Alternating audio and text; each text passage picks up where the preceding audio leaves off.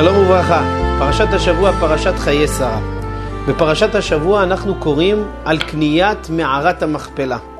אותה מערה שבה קבורים כל אבות העולם, אברהם, יצחק ויעקב, שרה, רבקה ולאה אימנו, וכמובן אדם וחווה.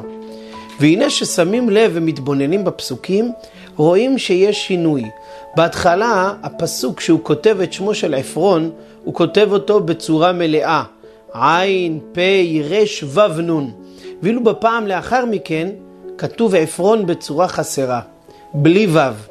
מה הסיבה שבעצם נחסרה אות משמו של עפרון? אומר, אומר שלמה המלך עליו השלום בספר משלי, איש נבהל רע עין. בעצם מה שהיה עפרון החיתי, הוא היה איש רע עין. הוא רצה להעשיר, הייתה לו חמדת הממון, הגיעה לך שעת כושר לסייע לאברהם אבינו, להעניק לאברהם אבינו, שאתה תוכל להיזכר בהיסטוריית העמים כמי שנתן מתנה לאבי האומה הישראלית. מה עשית בגודל השעה הזאת? מה השתמשת בה? פשוט פספסת את ההזדמנות.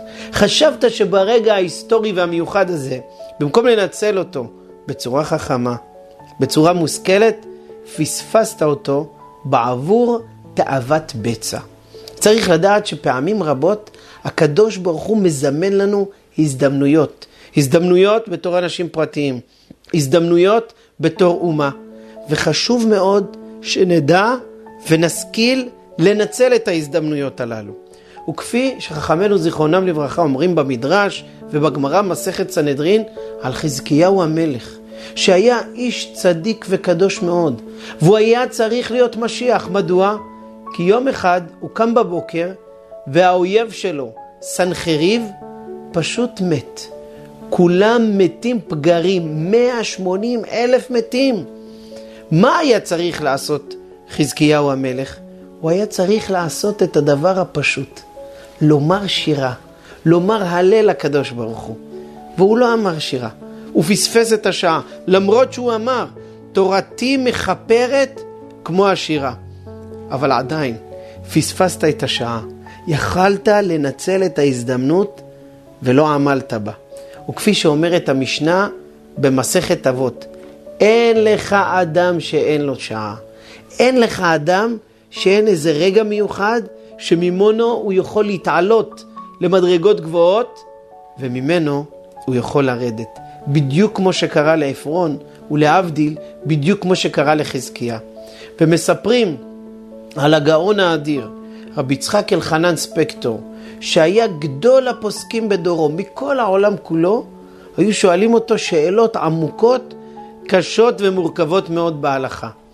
והוא בהתחלה התחיל כנער צעיר, כישרוני מאוד, מוצלח מאוד, אבל בסך הכל עלם צעיר. וכשהוא היה צעיר ואברך צעיר, הפרוטה לא הייתה מצויה בכיסו. ופעם אחת, בלית ברירה, הוא ניגש לאדם עשיר, שהוא הכיר אותו, שהוא יושב בבית הכנסת, ואמר לו, קשה לי לבקש ממך, אבל אני מבקש בכל ליבי. האם תוכל בבקשה לקנות לי נעליים?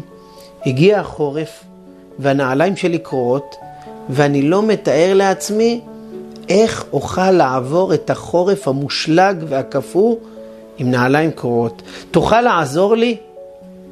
הסתכל עליו אותו עשיר ואמר, בחור צעיר, אל תפריע לי. לך לעבוד, יהיה לך כסף לקנות כמה זוגות נעליים. והנה, עברו השנים, ואחרי כמה עשרות שנים יצא שמו של הגאון רבי יצחק אלחנן בכל העולם כולו. והוא חזר להתארח באותה עיירה שבה הוא היה בצעירותו.